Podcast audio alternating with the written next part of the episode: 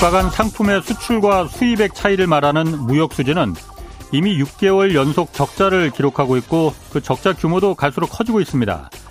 아, 그렇지만 무역 수지보다 더 중요한 이 경상 수지가 흑자여서 뭐 그렇게 크게 걱정하지 않아도 된다. 정부는 이렇게 설명해 왔습니다.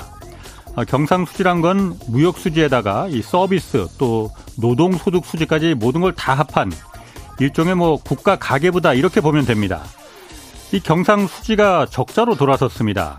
한국은행은 경상 수지마저 적자로 돌아선 이유로 무역 수지 적자 규모가 사상 최대 규모로 커졌기 때문이다. 이렇게 설명하고 있습니다. 대중국 수출이 급감했고 우리 수출의 주력인 반도체 수출량이 줄고 있기 때문입니다.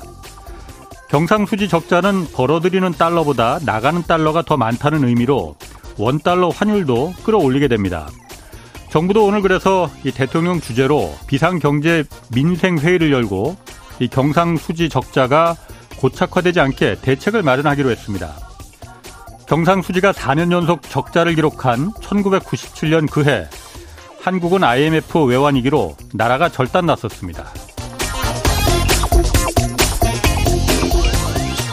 네, 경제와 정의를 다잡는 홍반장, 저는 KBS 기자 홍사원입니다. 홍사훈의 경제쇼 출발하겠습니다. 유튜브 오늘도 함께 갑시다.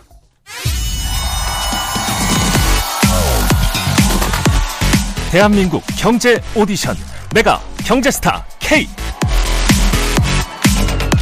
여러분 경제가 어려워서 힘드시죠? 그래서 준비했습니다. 대한민국 경제 오디션 메가 경제스타 K 힘든 경제 상황을 이겨낸 감동 스토리 우리 가정의 특별한 경제 공부법 슬기로운 투자 아이디어 경제와 관련된 이야기라면 모두 모두 환영합니다. 총 상금 6천만 원을 준비했습니다. 여러분의 많은 참여 기다립니다. 이 프로그램은 당신의 투자의 길을 춤추게 하는 새로운 투자 플랫폼 탱고픽에서 함께합니다. 네, 내가 경제 스타K 12월 9일까지 사연 받고 있습니다. 어, 매월 월정은 40명에게 50만 원, 그리고 연말 대상 한 명에게는 2천만 원 상금 주어집니다. 사연은 홍사원의 경제쇼 홈페이지에 올려주시면 되고요.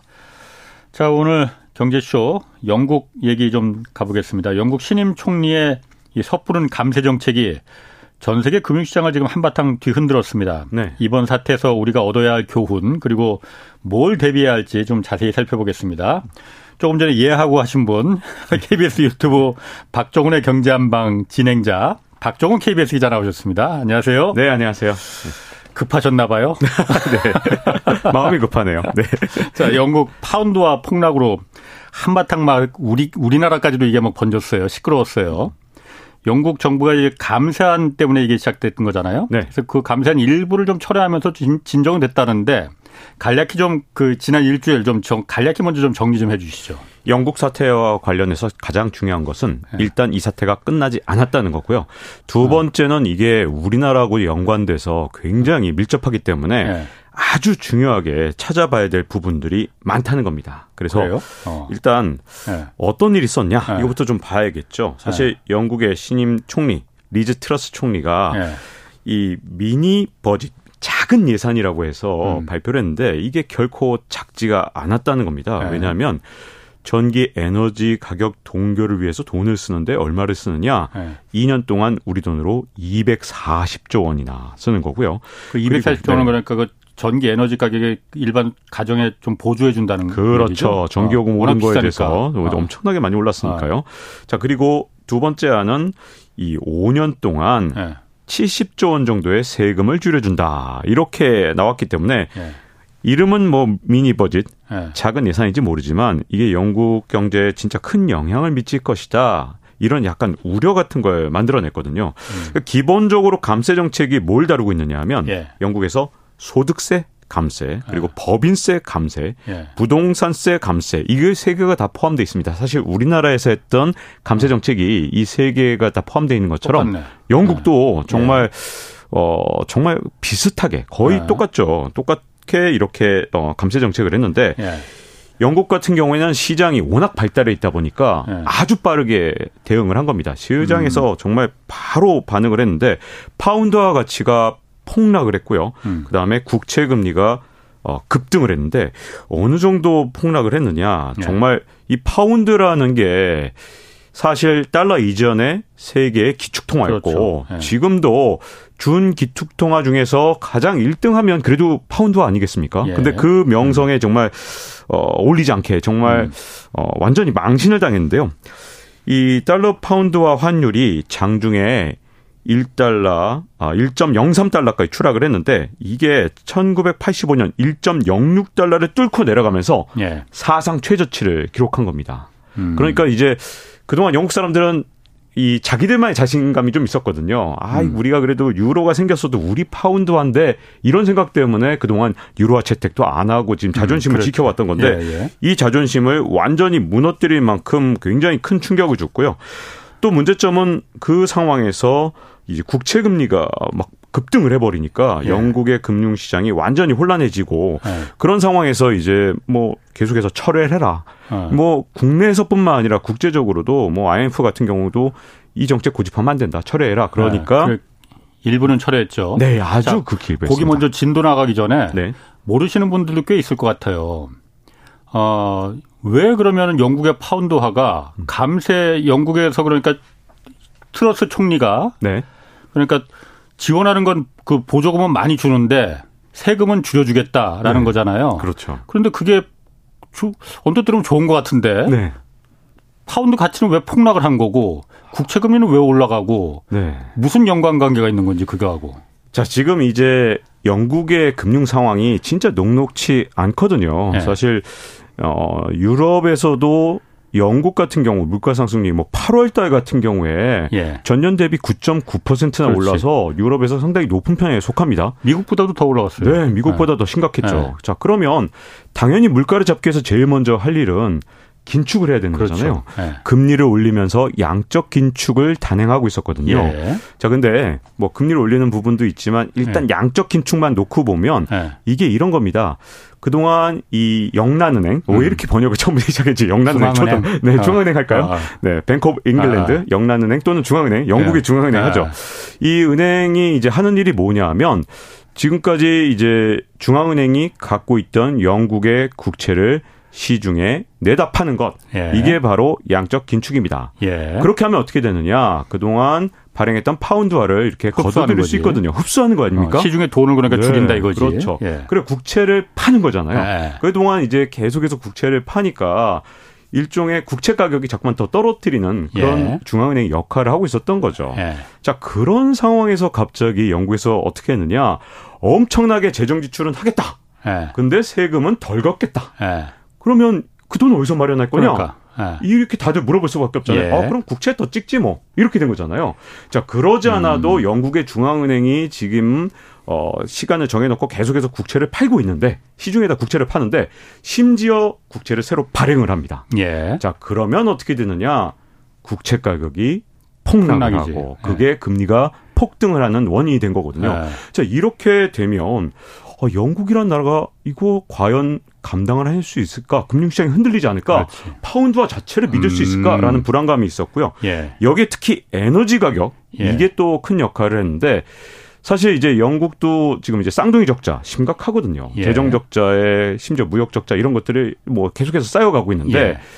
이제 에너지 가격이 비싼 상태가 되면 사람들이 에너지 소비를 줄이자, 줄이잖아요. 예. 근데 이걸 보조금을 한두 푼도 아니고 2년 동안 240조 원을 주겠다. 그 얘기는 에너지를 펑펑 쓸 수 있게 될 거니까 예. 당연히 에너지 수입이 더 폭증을 하겠죠. 음. 그러면 어떻게 되냐? 아까 말씀드린 대로 재정 적자. 예. 여기다가 무역 수지 적자. 또 이게 경상주의 적자까지 갈 가능성이 굉장히 크니까 쌍둥이 적자죠. 쌍둥이 적자죠. 예. 그러다 보니 파운드와 못 믿겠는데? 그렇죠. 시장은 이제 효율적인 시장이라는 게 무서운 점이 그겁니다. 시장이 바로 바로 신호를 보내거든요. 예. 영국이 어떤 면에서는 더 건전한 시장일 수도 있죠. 예. 우리 같은 경우 그 신호가 오는데 좀 오래 걸립니다. 왜냐하면 음. 시장이 그만큼 효율적이지 않거든요. 근데 음. 영국이란 나라는 아주 그냥 바로 바로 즉각적으로 반응을 해서 그야말로 어, 국채도 그야말로 폭락을 하고 음. 동시에 파운드와 가치가 폭락을 해서 그야말로 정부의 경고를 시장이 보냈다. 이렇게 볼 수 있는 겁니다. 아니 그러면 보조금을 영국의 요즘 에너지 가격이 워낙 높으니까 전기 요금도 뭐 한 7%나 70%도 올린다 뭐 이런 얘기도 하잖아요. 그러니까 네. 서민들이 국민들이 고통받으니까 그 정도 이제 정부가 보조해 주겠다 뭐 할 수 있어요. 네. 그러면은 재원이 나오려면은 원래 원칙으로는 세금 더 걷어서 그 네. 돈으로 이제 정부가 그걸 재정을 운영을 해야 되는 건데 세금을 오히려 깎아주겠다. 그리고 대신 그 돈은 국채를 새로 발행해서 가뜩이나 지금 긴축하려고 하는데 거꾸로 간 거잖아요. 그렇죠. 그걸 왜 거꾸로 갔을까? 중앙 영국의 중앙은행은 긴축하겠다고 이미 긴축에 들어간 거잖아요. 그러니까요. 이게 지금 어. 사실 어 미국도 그렇고요. 예. 뭐 선진국들 중에서 일부 국가들 그리고 중국이 지금 거꾸로 가고 있는데 예. 아니 지금 엇박자가 너무 심한 거예요. 예. 금융 당국에서는 지금 재정 저 금융 정책에서 긴축 기조로 가려 그러는데 예. 재정 정책은 자꾸만 돈을 이렇게 아. 계속했습니다. 예. 근데 이제 대부분 나라들은 그래도 좀 이런 이상한 짓까지 이제 황당한 짓을 하지 않는데 예. 아, 영국이란 나라가 아무래도 과거의 영광에 너무 빠져 있었던 것 같아요. 아. 우리가 그래도 영국인데 예. 뭐 미국만 하란 법 있어 우리도 아. 한번 해보자 이런 예. 생각을 좀 가졌던 것 같은데 음. 문제는 예. 영국이란 나라가 최근에 급격하게 쇠약해졌기 때문에 이 정책이 더욱더 시장에 큰 충격을 줬다 이렇게 저는 보거든요. 그 음. 이유가 저는 예. 대표적으로 예. 영국의 국가 부채 문제가 정말 심각하거든요. 이게 예. 코로나19가 시작되기 전까지만 해도 이 GDP 대비 영국 정부의 부채는 80% 초반이었습니다. 예. 근데 이게 코로나 팬데믹 기간 동안 워낙 재정 지출을 많이 했기 때문에 예. 지금 최근 지표 뭐 IMF 통계를 보면 한 102%까지 나옵니다. 이거보다 최근은 더 많이 늘어났겠죠, 물론. 예. 근데 이제 다른 나라하고 이제 공정하게 좀 비교를 하기 위해서 예. 2020년 데이터를 21년 요때 데이터를 보면 한 102% 정도 돼요. 음. 자, 근데 이게 지금 만약에 이 보조금하고 감세안을 이 비율로 계속해서 하게 되면 진짜로 원한대로 계속하게 고집하게 되면 예. 이 비율이 5% 포인트가 더 늘어나는데 이런 거거든요. 사실은 이 GDP 대비 100%를 넘어서면 이게 어, 어떤 위기가 오는 게 어떤 시기냐면 예. 한꺼번에 오는 위기, 위기라는 게 뭐 이렇게 점차적으로 오는 게 아니라 예. 어떤 임계점을 넘잖아요. 그러면 음. 마치 물이 끓기 전까지는 음. 이게 물이 끓지 않다가 딱 100도를 넘으면 막 끌어오르듯이 음. 지금 영국에서 시장에서는 볼 때 어 이게 지금 영국이 견딜 수 있는 수준인가 의심하기 시작할 때 갑자기 아 우리는 뭐 재정 지출은 엄청나게 할 건데 이거 전부 다 음. 빚져서 할 거야. 예. 그러니까 시장에 정말 나쁜 신호를 준 거고요. 음. 또한 가지 문제점은 영국의 기초 체력이 약화된 가장 큰 이유가 사실 대처 어, 전 총리가 영국을 바꿔나가면서 어떻게 했냐면 이 체질을 개선했다 봐야 되는지 이걸 개악을 했다 봐야 되는지 모르겠습니다만 제조업을 거리, 버리다시피 했죠. 마가렛 대처 네, 수상. 마가렛 예. 대처 전 수상이. 예. 근데 기본적으로 제조업을 거의 버린 상태에서 금융업만 남았는데 제대로 예. 지금 먹고 살 만한 건. 근데 이게 브렉시트 영, 영국이 유럽 연합에서 음. 탈퇴하는 과정에서 그동안 이제 글로벌 금융회사들이 영국에다가 이 일종의 branch 기지를 뒀던 음. 가장 음. 큰 이유는 영국 영어도 통하고 아이 좋다. 음. 여기서 음. 영국에서 장사하면서 유럽 대륙을 대상으로 이렇게 장사를 하면 되겠구나. 예. 이래서 그동안 이 금융의 어떤 브랜치들을 음. 전부 다 런던에도 뒀었단 말이죠. 그렇죠. 예. 근데 브렉시트 한 다음엔 왜 영국에 두냐? 아. 이거 지금 유럽 연합이 아니잖아. 그렇지. 그러면서 예, 다들 예. 어디로 옮겼냐? 프랑크푸르트 예. 또는 뭐 브뤼셀 예. 이런 데도 다 옮겨갔기 음. 때문에 그나마 남은 산업인 금융산업마저 지금 현재 영국에서 아. 많이 빠져나간 상태. 그러니까 이렇게 기초 체력이 굉장히 약한 상태에서 무리한 재정 정책을 쓰겠다 그러니까 영국이 옛날에 영국인 줄 알아? 라고 아. 시장이 반응을 했다. 이렇게 아, 볼수 있는 거죠. 그러니까 마거릿 대처 시절에 제조업 같은 거는 우리 같은 선진국이 할 게 아니야. 그건 제3세계에 다 넘기면 되는 거고 우리는 부가가치가 굉장히 높은 금융산업으로다가 이거로 돈 벌면 되는 거야. 그럼 네. 영국 국민들 다 잘 살 수 있어. 이렇게 해서 제조업을 벌였는데 그나마 금융산업으로 근근히 먹고 살았는데 그거마저 이제 브렉시트 하면서 네. 그거마저 이제 무너진 상태에서 이번에 이런 어, 섣부른 짓을 멍청한 짓을 좀 한 거군요. 정말 위험한 짓을 한 거죠. 왜냐하면 네. 자 영국이라는 나라가 사실은 이제 거의 금융업으로 먹고 사는 나라로 바뀌었는데 네. 그런 나라에 금융위기가 오면 어떻게 될까요? 그러니까 진짜 심각한 그렇지. 위기인 거죠. 네. 자, 우리나라 옛날 IMF 외환위기 때는 제조업이 있어서 그나마 살아남았는데. 맞습니다. 그리고 네. 이번에 코로나19 팬데믹 때도 우리나라가 제조업 기반이 단단했기 그렇죠. 때문에 네. 좀 비교적 수월하게 넘겼다 이렇게 볼 수 있는데 네. 금융업이 주력 산업인 나라에서 지금 이렇게 무리한 정책을 써서 음. 금융위기가 온다면 굉장히 위험할 텐데 문제점은요. 네. 지금 현재 이제 신임 리즈 트러스 총리가 예. 포기를 안 했다는 거예요. 아. 이제 일단은 이제 지난 일부는 철회했다면서요? 네, 그러니까. 일부를 철회했죠. 네. 일부를 철회한 게 뭐냐면 가장 욕을 많이 먹은 네. 이 상위 1% 부자 감세한 요것만 살짝 철회했는데 네. 이게 전체 이제 미니 버짓 이 예. 작은 예산 중에서 예. 고작 4.4%밖에 되지 않습니다. 어. 나머지 95.6%는 아직도 고집을 세우고 있고요. 그리고 이 지난 5일이죠. 수요일 날 첫 연설을 했습니다. 트러스가. 예. 근데 이때 성장만 29번을 외쳤어요. 성장, 성장, 성장. 아, 아. 그러면서 어, 내가 하려는 정책 계속 할 거야. 예. 이 고집을 계속 세웠거든요. 예. 그러니까 예. 나 감세 그대로 갈 거고 예. 재정 지출을 계속 할 거야. 예. 그래서 성장을 이끌어낼 거니까 날 믿고 좀 따라줘 봐. 이렇게 예. 얘기를 했는데 어 그러니까 이제 시장에서는 일단은 이게 끝나지 않은 문제인 게 어, 뭐, 일단 가장 많이 욕먹는 거를 그래도 철회를 했기 때문에, 어, 이 정부가, 트러스 총리가 약간은 좀 그래도, 어, 지지율이 올라가지 않겠느냐, 이런 상황에서 약간 시장이 음. 잠깐 안정됐을 뿐이지, 이 정책을 계속 고집한다 그러면 영국이 또 언제 또 흔들릴지 모르는 상황. 그래서 제가 서두에 말씀드렸잖아요. 영국 음. 문제는 결국 끝난 게 아니라 지금 진행 중이고, 앞으로 네. 더큰 문제를 부를 수 있는 여러 가지 문제점 네. 그리고 이게 전 세계로도 어, 영향이 확장될 수 있는 문제이기 때문에 계속해서 트러스가 어떻게 할지를 우리도 봐야 되는 그런 처지입니다. 아니 그게 미국 영국 중앙은행이 이게 지금 영국 사태가 잠깐 진정이 되긴 됐어요 지금 이 진정이 된 이유가 영국 중앙은행이 어, 영국 정부가 발행하는 국채를 다시 양적 긴축해서 양적 완화로 사드리겠다 한 거잖아요. 네. 우리가 어, 영국 중앙이 어쩔 수 없으니까 이제 돌아선 거겠지 긴축하다가 맞습니다 엇박자를 어. 하는데 아 정부가 그러니까. 다 망쳐놓으니까 어. 어쩔 수 없네 방법이 없네 이렇게 된 거죠 철부지가 어린 물, 네. 물속에 자꾸 들어가려고 하니까 일단 네. 끄집어내야 되니까 했는데 그게 무한정하는 게 아니고 다음 주 14일까지인가 그때까지만 지금 국채 발행하는 걸 영국 중앙은행이 사주겠다고 한 거잖아요 맞습니다 파운드화를 풀어서 네. 그럼 그때까지 그 이후에 더 이상 안 사주면은 어떻게 되는 겁니까? 진짜 어렵고 힘든 네. 상황에 처한 거죠. 그렇기 네. 때문에 지금 굉장히 임시 방편에 불과하고요. 예. 그러다 보니까 레리 서머스 예. 이전 미국 재무장관이죠. 예. 아마 이 홍사훈의 경제쇼 듣는 예. 분들 아마 이름 정말 많이 아, 들어보셨을 거고요. 예, 예.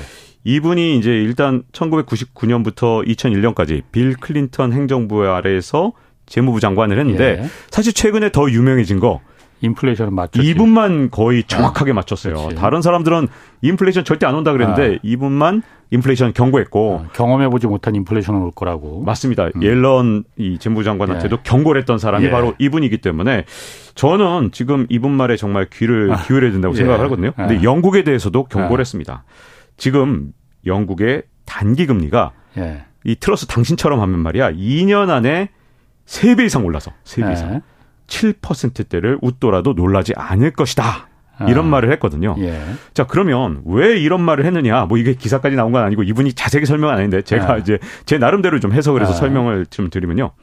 지금 영국의 이제 중앙은행 같은 경우는 진짜 어려운 처지에 처한 겁니다. 왜냐하면 물가가 이렇게 계속해서 뭐 10% 안팎으로 오르는 상황이면 빨리 시중에 있는 파운드와 그렇지. 이 돈을 유동성을 흡수를 해야 됩니다. 예. 그러면 하루라도 빨리 지금 영국의 중앙은행이 갖고 있는 국채를 시중에 팔아서 음. 파운드를 걷어들여야 음. 되는데 갑자기 영국 정부에서 그렇지. 이상한 짓을 해서 네. 그야말로 국채 시장이 발작 증상이 일어났잖아요. 네. 이런 걸 보통 그렇지. 이제 발작이라고 부르는데 네. 거의 진짜 어마어마하게 심각한 상황이 일어나니까 네. 원래는 이 영국의 중앙은행이 계속해서 끊임없이 국채를 팔아야 되는데 거꾸로 이 정책을 네. 바꿔서 국채를 사들이고 있단 말입니다. 네. 근데 문제점은 말씀하신 대로 이제 14일 넘어서 과연 영국의 국채 시장이 안정이 될 것인지 아닌지 아, 지금 모르잖아요. 그러니까. 왜냐하면 네. 아직까지도 이 트러스가 발표하기 전까지의 금리로 아직 내려간 게 아니에요. 음. 여전히 지금 현재 발작이 진행 중이기 때문에 지금 14일 이후에 어떻게 할지 지금 현재 영국 중앙은행도 아, 매일 회의하고 있지 음. 않을까. 아, 음. 쟤네가 사고 쳤는데 왜 내가 막아야 되냐 이러면서 고민하고 있을 것 같은데요. 예. 자, 이런 상황에서 이제 어떤 길로 가더라도 굉장히 어려운데 만약에 이제 국채 시장이 계속해서 문제가 생겨서 아. 이제 계속해서 영국의 중앙은행이 국채를 사들여야 되는 상황이 온다면 예. 그러면 부작용이 뭐냐? 돈을 푸는 거잖아요. 원래는 지금 긴축을 해서 돈을 거둬들일 때 돈을 푼다. 네. 그 얘기는 무슨 말이냐면 물가를 더 방, 자극하는 음. 거죠. 지금 이제 영국에서는 물가를 잡을 만한 신호가 아직 안 나타났어요. 전혀 예. 안 나타났습니다. 그런데 예. 시장에 신호를 줬잖아요. 예. 우리 돈을 더 풀 수 있어. 언제든. 야, 문제 생기면 또 풀 수 있어. 예. 어, 그러면 혹시라도 이제 시장에서 의심하는 거죠. 야, 쟤네들이 긴축한다 그랬지만 쟤네들 좀 대가 약해. 음. 언제 또 돈을 푼다고 또 바뀔지 몰라. 음. 라는 신호만 줘도 지금 시장에서 뭐라 그러면 틈만 나면 물가가 오르는데 예. 이 투기세 이렇게 베팅을 합니다. 아하. 영국 내에서 당연히 야, 영국의 중앙은행 별거 아니잖아. 음. 뭐 매, 말로는 말이야 우리가 긴축한다 그랬지만 안 한다니까 이렇게 생각하면서 벌써 불신을 줬기 때문에 그 자체가 벌써 저는 위험하다고 보고요. 또 한 가지는 이 상황에서 만약에 국채 시장의 발작이 진정되지 않았을 때 돈을 계속 풀면 저는 인플레이션이 계속 문제를 일으키면서 악순환을 만들 거기 때문에 그게 결국은 금리를 기준금리를 원래 높여야 될 것보다 점점 음. 더 높여야 되는 상황이 오는 거죠. 음. 예를 들어서 이전 상황에서는 한 연리 5% 미국하고 비슷한 수준만 가면 물가를 영국 물가를 잡을 수 있었다면 예. 이제 이미 시장한테 허 저거 물이야 물 이런 신호를 줬기 음, 때문에 음, 그렇죠. 이제는 6이나 또는 7%를 네. 올려야만 네. 물가를 잡을 수 있다면 앞으로 단기 금리가 레리 서머스 말대로 예. 3배 이상 올라서 아. 7%를 웃돌더라도 놀라지 않을 것이다. 아마 여기까지 연결이 됐을 거고요. 예. 레리 서머스가 이 행간에 갑자기 여기까지 훅 간 이유를 제가 이렇게 음. 설명을 음. 이런 식으로 아마 드릴 수 있지 않을까. 그리고 그만큼 지금 심각한 겁니다. 단기 금리가 세배가 된다는 건요. 지금 어 항상 돈을 사람들이 빌릴 때 영국 사람들도 마찬가지예요. 예. 내가 한 달에 다달이 갚아 나갈 수 있는 돈이 얼마지? 이렇게 원리금을 내가 상환할 수 있는지 없는지를 그렇지. 봐 가면서 사람들은 돈을 빌리는데 예. 갑자기 금리가 세배가 된다. 예. 그 얘기는 진짜 좀 지금 현재는 건전한 뭐 경제 주체를 하더라도 뭐 기업이나 음. 가게를 하더라도 못 견디거든요. 이 고금리를. 음. 그러니까 지금 당장은 괜찮을지 몰라도 1년 뒤, 2년 뒤에는 지금 현재 더 큰 위험을 불러올 수 있는 행동을 지금 영국 정부와 그리고 중앙은행이 중앙은행 진짜 어쩔 수 없는 거지만 영국의 중앙은행이 지금 하고 있다. 이렇게 보여집니다. 그 뭐 1년 뒤, 2년 뒤까지 갈 것도 없이 당장 다음 주에 어, 저희가 가장 관심 있는 건 그거잖아요. 영국이 예전에 이미 한 번 국가 부도를 맞은 적이 있잖아요. 네. 이렇게 해서 파운드와 그 폭락하고 그래서 조지 소로스가 그 영국 국가 부도에 베팅을 해서 하룻밤 만에 10억 달러를 벌었다고 하잖아요. 네, 맞습니다. 지금 그런 사람들이 지금 침 흘리는 투기꾼들, 국제 투기꾼들이 한두 명이겠어? 네. 보고 있다가 다음 주에 만약 영국 국채가 영국 이제 그 중앙은행이 다시 이제 사들이는 거 끝내고 나면은 다시 폭락해서 파운드가 또 다시 그냥 파운드와도 같이 또 폭락을 해서 어, 영국의 그야말로 국가 부도가 날 가능성 있는 겁니까 없는 겁니까? 그게 사실 가장 궁금한데. 사실 지금 현재 예. 파운드와 가치는 말이죠. 예. 음, 사실 이제 지금 어, 소로스가 공격했을 때 말씀하셨잖아요. 예. 그때 1달러 그 그때 그때 환율이 예. 어, 파운드 달러 환율이 1.06이었거든요. 1.06. 아. 근데 지금 벌써 1.03까지 쳤습니다. 그러니까 1달러에. 지금 네. 사상 어. 최저치까지 어. 파운드가 한번 찍고 예. 살짝 반등한 상태거든요. 예. 저는 이제 환율이라는 게 보여주는 게 굉장히 중요하다고 보여지거든요. 예. 환율이라는 건 그 나라의 기초 체력을 그렇죠. 보여주고 시장에서 예. 가장 먼저 이 반응을 하는 거기 때문에 예. 굉장히 중요한데 영국이 사상 최저치의 파운드와 가치를 갖고 있다는 건 그만큼 사상 최저의 기초 체력을 갖고 있다. 예. 그리고 어, 좀 안, 어, 안타깝지만 영국이라는 나라가 이제 금융 중심지로서도 굉장히 많은 어떤 예. 영향력을 잃은 상태에서는 어, 사실은 위험성을 음. 안고 있다고 봅니다. 그러면 그 위험하면은 영국은 영국대로 그냥 알아서 처리하라고 하면 되는데 영국이 만약 위험해지면은 다른 나라, 우리나라도 영향을 받습니까? 사실 왜냐하면 지난주에 그때 주식시장이나 우리나라 채권도 국채도 발작을 일으켰잖아요. 똑같이. 어, 영국하고 우리나라하고 정반대에 있는 나라인데 그리고 뭐 그렇게 영국하고 우리나라가 교류가 그렇게 많은 무역 교류가 많은 것도 아닌 것 같은데 네. 우리나라가 직접 영향을 왜 받나요? 이걸? 자, 이 이런 거거든요. 지금 현재 전 세계에서 뭐라고 생각하고 있냐면 이 미국 외에는 제대로 네. 성장하는 나라가 없다. 아, 미국만 지금 현재 그렇지. 멀쩡하구나. 이렇게 생각하고 있어요. 네, 독불장군이죠. 네. 그런데 그나마 그래도 이제 미국하고 어깨를 나란히 할 만한 이 지역이 있다면 네. 유럽권, 그 다음에 음. 중국권 이런 쪽이 좀 있잖아요. 예. 근데 문제점은 영국이란 나라가 이제 파운드 가치가 저렇게 폭락할 정도로 문제가 생기게 되면 예. 어떤 신호를 주게 되면 사람들한테 그러자도 지금 이제 이 시장에서 네. 달러 인덱스 그러니까 즉 여섯 개 주요 음. 통화 대비 달러와 가치를 나타내는 예. 달러 인덱스가 굉장히 높아져 있는 그렇지. 상태라 시장에서는 이제 두 가지 쪽으로 보는 거예요. 야 아무리 그렇지 아무리 미국이 혼자 잘 나간다 그래도 어. 이 달러 인덱스 달러 가치가 너무 비, 이 어. 높아졌잖아. 이게 말이 되냐라는 세력과 어.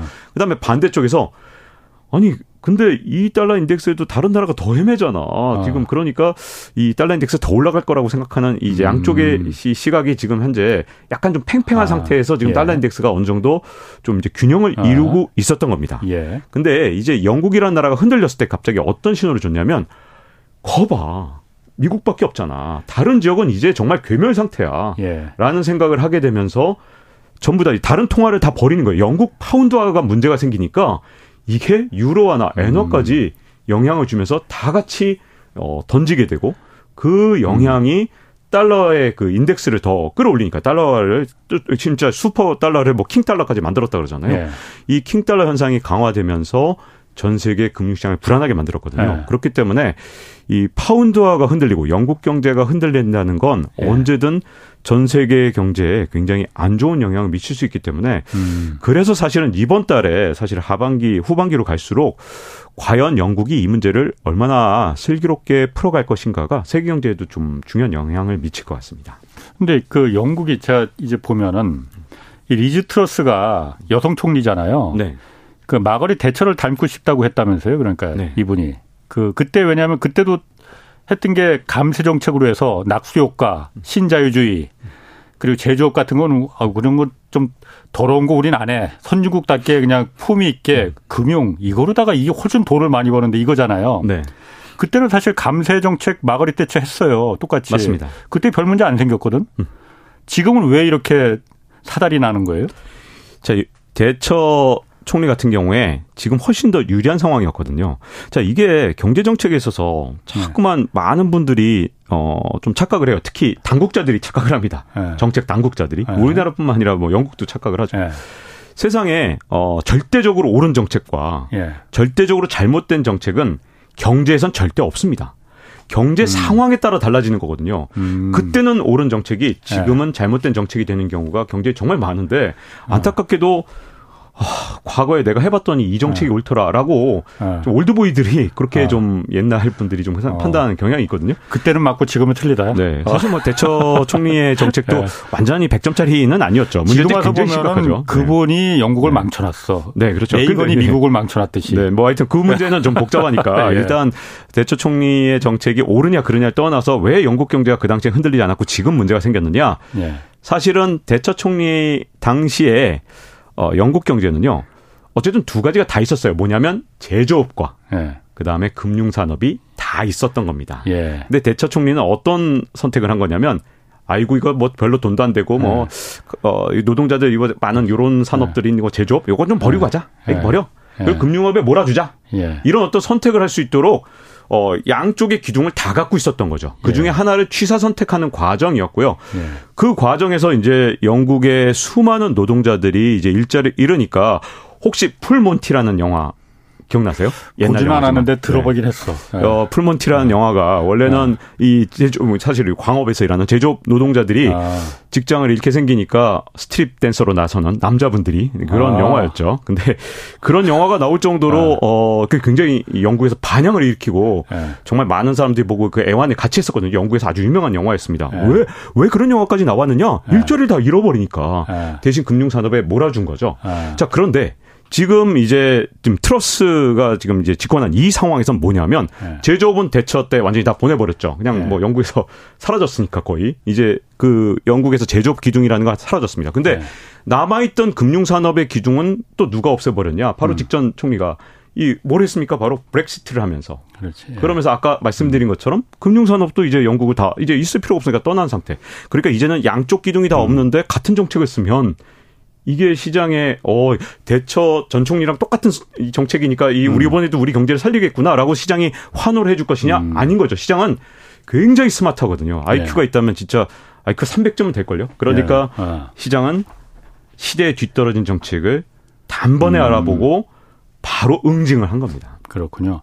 그럼 영국은 영국 어쨌든 뭐 다음 주 한번 좀 지켜봐야 되겠고 감세 정책 아까도 말씀하셨지만 감세 정책을 영국만 하는 건 아니잖아요. 우리가 먼저 사실 뭐 지금 추진하고 있는 거잖아요. 네. 보니까 감사하겠다는 것도 비슷해. 네, 똑같죠. 우리는 지금 우리하고 비교해보면 우리는 괜찮은 건가요, 그러면은? 아, 이게 좀 아. 되게 안타까운 게 사실은 예. 이렇게 긴축기죠. 더군다나 예. 미국이 이렇게 그 빠른 속도로 금리를 올리면서 심지어 양적 긴축도 동시에 하고 있기 때문에 예. 이 어떤 상황이 바뀌었냐면 이런 겁니다. 돈의 값. 돈의 값, 돈값은 뭘까? 바로 금리잖아요. 그렇죠. 그러니까 지금 예. 현재 돈값이 오래간만에 비싸진 겁니다. 그동안은 예. 세상에 돈이 넘쳐나던 시대였다고 보시면 됩니다. 물론 예. 아, 그동안도 돈 빌리기 힘들었고 뭐 돈값이 음. 비쌌다 생각하시는 분도 있지만 인류 역사상 진짜 어 제가 사실은 5천 년 역사 속에서 금리가 어떻게 변했나를 봤더니 음.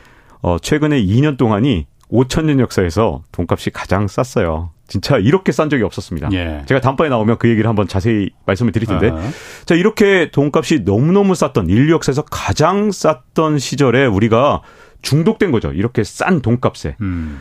자, 그러다가 금리를 끌어올리는데 그러면 가장 먼저 변하는 게 돈값이 변하는 거죠. 예. 그러니까 이게 약간 좀 현명한 정부라면 이렇게 돈값이 비싸지면 뭐가 중요하냐면 실탄 하나, 돈 하나하나가 이제는 진짜 실탄 한 발 한 발이 너무너무 소중한, 소중한 상황이 된 겁니다. 예. 그리고 이제는 옛날에는 뭐 예를 들어 투자하다 실패를 해도 복구하기가 정말 쉬웠어요. 돈이 음. 넘쳐났으니까 싼 돈을 땡겨다가 얼마든지 돈을 벌 수 있는 기회가 있었지만 이제 한동안은 적어도 이런 긴축이 계속되고 금리가 정상금리 수준까지 이렇게 복귀가 된 상황에서는 모든 것이 힘든 거죠. 그래서 한발한 발이 너무 소중하기 때문에 사실은 이 전 세계적인 긴축을 이끄는 미국의 연준에 대항해서 감히 어 거꾸로 감세라거나 돈을 음. 푸는 나라가 많지가 않아요. 그러니까 중국이나 우리나라, 영국 정도 음. 굉장히 소수입니다. 그러니까 연준에 지금 대항하는 거죠. 음. 아니, 너는 지금 현재 어, 돈을 자꾸 긴축하면서 양적 긴축하고 막 돈 빨아들이네. 아, 우리는 돈 풀 거야. 이렇게 한 거예요, 사실은. 음. 이게 어 그런 측면이기 때문에 일단은 전 세계적인 어 기조를 우리만 역행, 그러니까 몇몇 나라가 역행하고 있는데 역행한 나라 중에서 잘 생각해 보시면 중국이란 나라 시장이 발달하지 않았고요. 우리도 영국만큼 발달하지 않았기 때문에 시장이 그렇게 빠르게 반응을 안 했을 뿐이지 음. 사실은 어 장기적으로 봤을 때는 우리나라가 과연 연준의 역행을 하는 게 예. 어, 언제까지 시장에 큰 문제가 없을까 약간은 걱정되는 측면이 있는 거죠. 그럼 우리나라도 지금 그 한 1년에 13조 원 지금 그 감세 규모 지금 정부가 기재부가 하겠다는 거 보면 13조 원 정도 규모예요. 네. 그러면 이 정도를 줄여주 세수를 줄여주면은 이게 주로 이제 이제 어 뭐 소득세하고 법인세 뭐 이런 부분이잖아요. 부족하면 또 뭔가 좀 채워야 되잖아요. 그러면은 세금을 감, 감면해 주는 거니까 어디서 채운다는 거죠? 영국은 그러니까 그래서 국채를 더 발행한다고 했다가 이 사단이 났어요. 네. 우리는 어떻게 해야 하는 건가 그러면은요?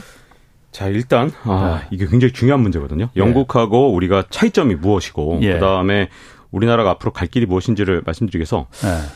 이 질문부터 먼저 드리고 싶습니다. 뭐냐면 예. 영국하고 우리하고 지금 똑같잖아요. 소득세 예. 감면, 법인세 감면, 부동산세 감면 했는데 영국은 막 갑자기 사단이 났는데 우리나라가 괜찮았거든요. 네. 그러니까 이제 추경호 부총리 같은 경우는 야 영국이 말이야 우리처럼 그렇지. 했으면 문제 없었을 텐데 어, 그 얘기했어요. 어, 이런 얘기를 했습니다. 어. 굉장히 자신감 있는 어. 얘기를 네. 하셨어요. 근데 그렇죠. 우리가 좀 다른 점이 있습니다. 예. 그래서 그 다른 것 중에서 어, 정말 영국보다 우리가 훨씬 나은 점도 말씀을 드리고 예. 문제점도 말씀을 드릴게요. 우리가 영국보다 훨씬 나은 점은 우리가 그동안 국가 재정을 굉장히 건전하게 음. 유지해 왔다는 게 다른 점입니다. 예. 그게 굉장히 음. 유리한 점이고 음. 영국 같은 경우는 GDP 대비 102% 음. 국가 부채가 있어요. 예. 같은 이제 IMF 자료 기준으로 우리나라는 48.9%가 있습니다. 음. 그러니까 예. 우리나라가 GDP 대비 국가 부채로 보면 영국의 절반도 안 되니까 기초 체력 과거에 우리가 지금까지 쌓아놓은 음. 기초 체력 이면서 영국보다 우리가 훨씬 유리한 점은 음. 맞습니다. 재정 여력이 있다 이거죠. 네, 재정 여력이 아. 있죠. 그렇기 때문에 시장에서 그렇게 네. 갑자기 과민 반응을 한 건 아니고요. 예. 자, 그다음에 여기까지는 좋은 얘기인데 음. 근데 문제점은요. 일시적으로 좋아 보이는데 나중 가서 문제가 될 것들이 있다는 겁니다. 자, 영국이랑 음. 우리나라랑 산업 구조가 다르죠. 영국이란 나라는 금융 산업입니다. 예. 중심이. 예. 우리나라는 제조업이죠. 예. 원래 미국이 이제 긴축 정책을 쓰면 제일 먼저 반응하는 건 금융시장입니다. 음. 그래서 금융산업은 먼저 흔들리는 거예요. 예. 속도가 제일 빠르죠. 예. 자, 이 금융 정책을 써서 금리를 막 미국에서 끌어올려요. 예. 그러면서 이게 실물 경제를 타격하는데 걸리는 시간이 6개월에서 18개월이 걸립니다. 평균에서 1년이 걸리는 거죠. 예. 그러니까 우리나라는 제조업 중심 국가이기 때문에 금융산업이 음. 이제 대외에 어떤 노출된 게 굉장히 적어요. 음. 그러니까 우리가 1차적으로 타격을 금융산업이 받았느냐? 안 받은 거죠. 근데 우리 제조업도 받았냐? 아직은 아주 심각한 건 안 받았죠. 예. 예. 자, 그런데 미국이 금리를 언제까지 올릴 것이냐? 지금까지 나온 점도표로 볼 때는 내년 1분까지 올린다. 음. 그러면 그 타격을 언제 가장 심하게 받겠습니까? 내년 연말 그리고 24년 초겠죠. 음. 자, 그렇게 되면 우리나라 경제가 경기 침체의 가장 어, 위험성에 노출되고 가장 심각한 상황은 내년 뭐 하반기라든가 내후년이란 말이죠. 음.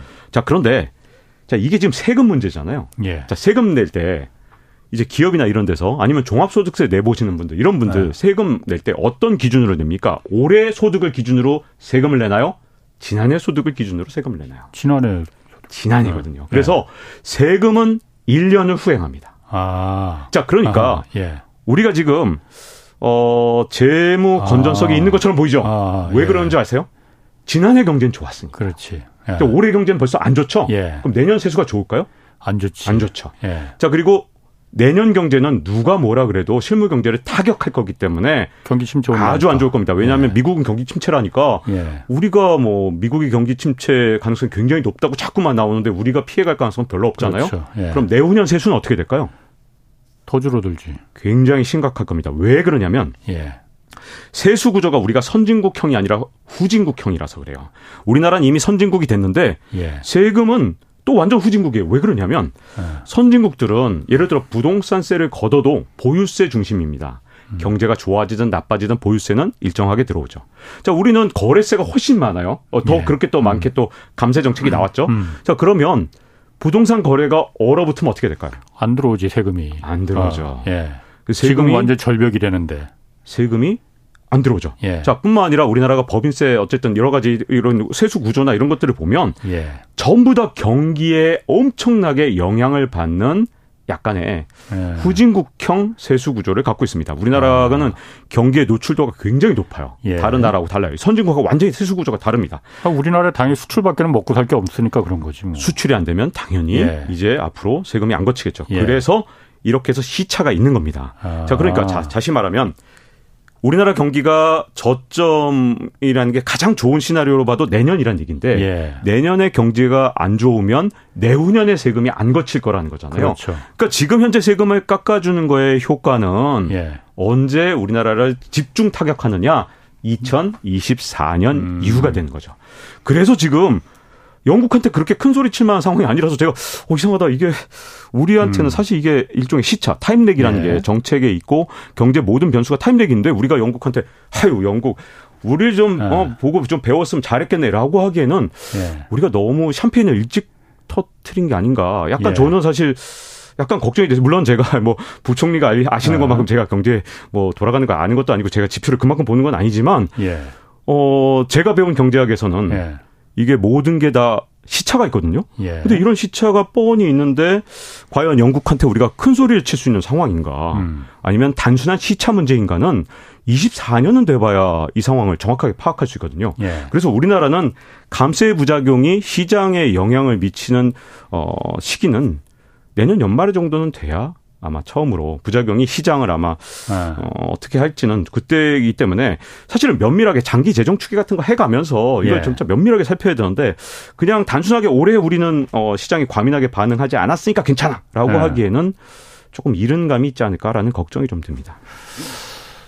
그러니까 얘기를 들어보니까는 영국이 지금 한 거하고 우리 상황은 그러니까 추경호 부총리는 우리 국가 재정이 탄탄하다 영국하고 달리 영국은 국가 부채가 100, GDP의 100% 이미 넘었지만 우리는 사실 코로나 때도 국가가 돈을 안, 별로 안 썼으니까. 우리가 그때 거의 어. 전 세계에서 가장 안 쓴 편에 속하죠. 그러니까 그거를 믿고 있는데 지금 박 기자 말대로라면은 내년 내후년 그때가 정말 타격이 올 가능성이 크다. 더군다나 지금 사실 경기가 점 벌써부터 경상 수지도 적자로 돌아섰고 무역 수지는 이미 뭐 적자로 돌아선 지 오래됐고 그러면은 세금이 들어올 때도 별로 없는데 앞으로 들어올 것도 없는데 이미 있는 세금도 지금 깎아주겠다고 하면은 그럼 정부는 뭐 먹고 사나 이 걱정을 해야 된다 이거죠. 네. 앞으로 미국에서 계속해서 긴축 정책을 네. 어 해나간다면 연준에서 양적 긴축하고 예. 금리를 계속 올린 상태 다시 낮추기 시작하고 음. 돈을 풀지 않는 한 예를 들어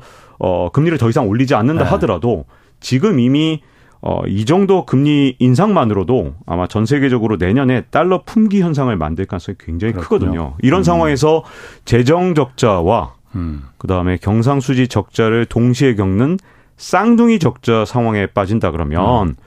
그 나라는 내년 상황이 훨씬 더 어려워질 가능성이 크거든요. 예. 쌍둥이 적자를 봐도 괜찮은 나라는 전 세계에 미국밖에, 미국밖에 없습니다. 네, 미국은 기축통화국이니까. 근데 우리나라는 기축통화국이 아닌 상태에서 만약에 내년에 쌍둥이 적자가 일어나는 구조를 어, 우리나라가 만들어낸다면 상당히 위험할 수 있죠. 그래서 지금부터 조심해야 되는데 문제는 우리가 이제 벌써 이제 홍사훈 MC가 말씀하신 것처럼 어, 우리나라에서 지금 8월 달에 경상수지 적자 나왔고요.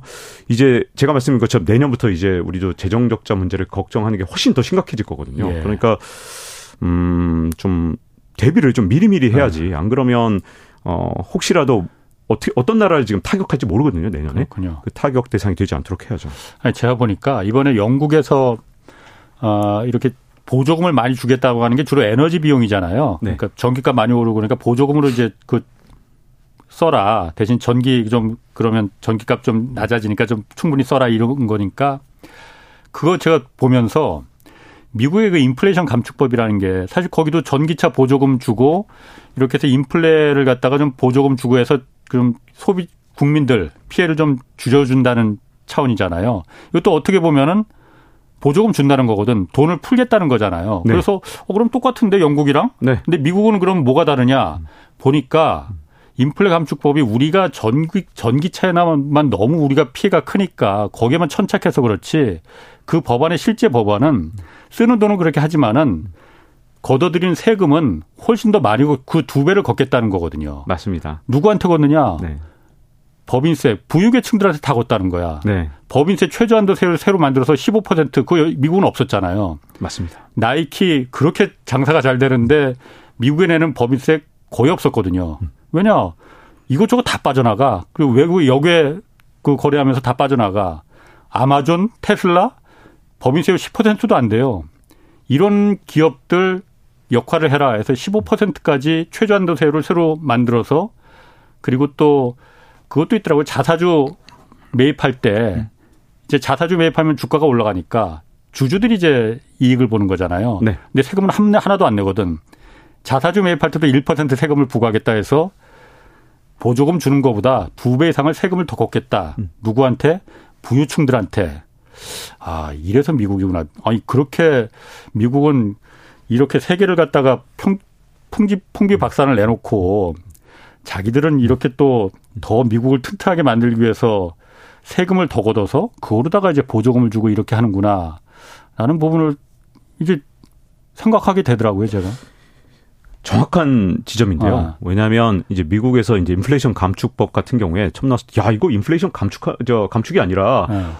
이 전기차 보조금으로 돈을 그렇지. 풀어서 물가를 자극하는 아. 거 아니야?라고 했는데 미국은 다른 점이 있었죠. 바로 어떻게 세수를 확보할지가 거기 그렇지. 인플레이션 감축법 안에 네, 들어 있었던 겁니다. 네. 심지어 미국은 기축 통화인 달러를 갖고 그러니까. 있는데도 그랬던 거죠. 네. 자, 여기서 트러스가 잘못 따라한 거죠. 네. 미국을 따라서 뭔가 좀 흉내를 냈는데 네. 여기서 세금을 더 걷기는커녕 네. 오히려 세금을 깎아주는 정책을 내놓으니까 시장에 불신을 가져왔던 거군요. 음. 야 미국조차도 세금을 더 걷고 그 세금으로 인플레이션 감축법을 시행하겠다는 건데 어떻게 영국이 감히 그래? 이렇게 되니까 시장에서 완전 히 철퇴를 맞은 건데 자 여기서 문제점 뭐냐면 우리나라는 사실은 영국은 이제 새로 도입하다가 이번에 시장에서 일종의 철퇴를 맞았지만 예. 우리는 이미 영국이 지금 새로 도입하려는 걸 하고 있는 거나 다름이 없습니다. 예. 이왜 그러냐면 우리나라 같은 경우는 지금 한전이 음. 혼자서 어마어마한 적자를 보면서 아, 지금 예. 전기요금을 오랫동안 올리지 않았거든요. 예. 물론 뭐 민심에는 그게 도움이 됐을지 모르지만 문제가 뭐냐면 이렇게 되니까 기업들 입장에서 우리나라 이제 다른 전기요금보다도 가장 문제점이 되는 게 기업에 대한 전기요금이 너무너무 싸다는 거죠. 전 세계적으로. 산업용 전기. 예, 산업용 전기가. 예. 근데 산업용 전기가 이제 전체 전기의 뭐 80%가 넘는 상황에서 네, 사실은 85% 정도 됩니다. 네, 85% 맞습니다. 정확하게. 네. 85%인데 그 이 상황에서 어, 우리나라가 이제 산업용 전기 요금을 싸게 해준 대가로 뭘 얻은 거냐면 우리가 에너지 부문 때문에 자꾸만 무역수지 적자가 나는 거거든요. 네. 지금 당장 이게 약간 조산모사처럼 당장 눈앞에선 좋게 보일지 몰라도 네. 경제의 기초 체력을 자꾸만 약화시킬 수 있는 그런 정책이거든요. 그러니까 네. 영국은 이번에 트러스가 한다고 해서 문제가 됐지만 음. 우리는 사실은 이미 하고 있었던 거고 음. 그 유류세 같은 경우도 지금 굉장히 많이 깎아줘서 뭐 저도 싼 게 좋죠. 전기요금 음. 싼게 좋고 물론 당연히 유류세를 깎아주는 게 좋긴 하겠지만 네, 네. 그러면 우리나라는 지금처럼 에너지 과소비 구조가 특히 기업 측면에서 네. 전혀 바뀌지 않거든요. 그러니까 기업들은 뭐 덕분에 어 어떻게 뭐 장사를 더 하는데 저, 저 유리했을지 모르지만 올해 한 해 한 해 그렇지만 우리나라 대한민국으로 볼 때는 쌍둥이 적자의 확률이 좀 더 높아진 상태이기 때문에 이게 항상 경제 정책이라는 게 어, 정말 이 중용을 지키면서 잘 가야지 어느 한쪽으로 치우치면 굉장히 위험한데 특히 내년처럼 긴축이 계속될 해에는 어, 이 정책이 과연 우리 경제 체력에 문제가 없는지를 아주 철저하게 음. 좀 스트레스 테스트라고 그러거든요. 다 이런 테스트하는 방법이 있습니다. 예. 그러니까 이런 테스트를 통해서 좀 확인을 해 나가야지 그냥 어 이렇게 과거에 갖고 있던 생각, 야 이렇게 국제유가가 오르면 우리 항상 유류세 깎아줬지, 아 전기요금 올리면 아유 힘들지 이런 식의 생각보다는 전체적으로 과연 내년에 우리 살림이 쌍둥이 적자가 일어나지 않는 만큼 튼튼한지를 좀 확인해야 될 시점인 것 같습니다. 음. 그 재정 건전성 그 어, 썸머트리님이 박 기자님 respect이라고 다음부터는 박종훈 기자 대신 박종훈 박사로 소개해달라고 그런 요청이 들어왔습니다. 자, 박 박사님 그러면은 정부에서 지금 우리가 재정 건전성이 튼튼하니까 이것만 우리가 확실히 유지하면 된다라고 지금 아, 감세를 하더라도 이 재정 건전성만 확실하게 하면 된다라고 밀고 나가는 거잖아요. 감세를 하면서 재정 건전성, 뭐 재정 준칙 얘기도 나와야 지금 우리라도 추진하겠다고 가능한 건가요? 그러면은? 아, 사실은 이게 정확한 멘트가요. 네. 어, 부총리께서 이런 네. 말씀하셨어요. 그 감세를 할 때 어떻게 했냐면 네. 재정 재정 건전성이 더 강화된다. 네. 이런 표현을 쓰셨단 말이죠. 아, 감세를 하면 네. 오히려 세금을 어. 어, 감세를 했는데 더 어. 거친다. 이런 뜻이잖아요. 그 얘기는 재정 어. 건전성이 강화된다는 건 이게 사실은 그렇게 얘기했어요? 네, 어. 그 재정 건전성이 어. 더 강화될 것이다. 이렇게 얘기했죠. 근데 이게 물론 이 말씀만 하셨기 때문에 이걸 갖고 어. 이제 제가 이제 추론을 할 수밖에 없는데 예. 그럼 이게 그냥 나온 건 아니거든요. 이론적 배경이 있습니다. 예. 네, 이게 얼토당토하다 하고 생각하시는 어. 분들 아마 청취자분들 중에 있을 텐데 어. 사실은 이 레퍼라는 사람이 예. 이 주장을 했었어요. 아주 어. 정치적인 교수입니다. 미국에서. 어. 그래서 이 딕 체니 부통령까지 한 분인데 예. 이 사람은 이제 30, 30살에 아주 젊은 나이에 딕 체니를 음. 만난 거예요. 1974년에. 예, 그래갖고 냅킨에다가 막 그림 그리면서 아, 이 설명을 예, 했고 그래서 뭐 예. 추세했다 뭐 이런 얘기도 있어요. 예. 정치적인 그런 교수인데 이 래퍼 주장이 뭐였냐면 세금을 깎아줘라. 예. 그러면 세금이 더 거친다. 낙수 효과. 뭐 아, 여러 가지 주장을 했죠. 예. 근데 이걸 뭐 다른 사람들이 아니고 보수 우파에 있는 미국의 예. 많은 경제학자들이 비판을 했습니다. 뭐라고 비판했냐면 이게 스네이크 오일을 파는 약장수다. 이게 무슨 말이냐면 미국 서부 시대에 뱀기름? 뱀기름, 어. 스네이크 오일, 뱀기름을 네. 어, 만병통치약이라고 가짜로 속여서 약을 예. 팔았어요. 예. 그래서 미국의 경제학자들이 어, 이런 어떤 어, 래퍼 곡선을 예. 사기꾼의 감언이설이다. 예. 이렇게 얘기를 합니다. 어, 그래서 뭐 그레고리 맨큐 어, 경제 원론 음, 때문에 뭐 네. 뭐 아마 요즘 뭐 경제학도들 아마 경제 네. 원론 배울 때 많이 이제 맨큐 책으로 공부하시는데 네. 그런 유명한 분들 뭐 진짜 아주 유명한 분들이 다 이건 거의 다 비판을 네. 하거든요. 네. 저는 약간 어, 우려가 되는 게 정말 래퍼 곡선이나 이런 것들에 네. 의해서 세금을 깎아주면 세금이 더 거친다고 생각하신 건 아니겠지. 네. 설마 그렇게 생각하고 감세를 하신 건 아니겠지. 네. 라고 믿고 싶습니다. 근데 재정 건전성이 강화된다고는 하셨어요. 네. 네. 정확한 멘트는. 뭐 실제로 그렇게 될 수도 있는 거 아니에요? 그러니까 정부에서 주장하는 거는 감세하면은 기업들이 투자 많이 하고 그러면 그그 그 하청 협력 업체들도 많이 좀 돈도 좀 벌게 되고 그러니까 투자도 하게 돼서 더 많은 세금이 거칠 수 있다. 네, 시간이 얼마 안 남았지만 어. 미 의회 조사국에서 어. 이미 철저하게 조사를 한 어. 결과가 있는데 여기서 어. 밝히기에는 갑자기 물어보셔서 어. 남은 시간이 짧겠네요. 아. 네, 실증 연구가 많습니다. 네. 그거는 이제 이미 안 되는 거로 다 판명됐다. 네, 뭐 대부분 주류 경제학자들은요. 그렇군요. 알겠습니다. 지금까지 박종훈 KBS 기자 겸 경제학 박사 함께했습니다. 자, 네, 고맙습니다. 고맙습니다. 자, 내일 오전 11시에는 유튜브로 경제쇼 플러스 업로드됩니다. 이번 주에는 박병창 교보증권 부장과 함께 예, 돈을 부르는 매매 심리, 투자의 성패를 결정짓는 마음의 힘이 뭔지 자세히 살펴보겠습니다. 지금까지 경제와 정의를 다잡는 홍반장 홍사원의 경제쇼였습니다.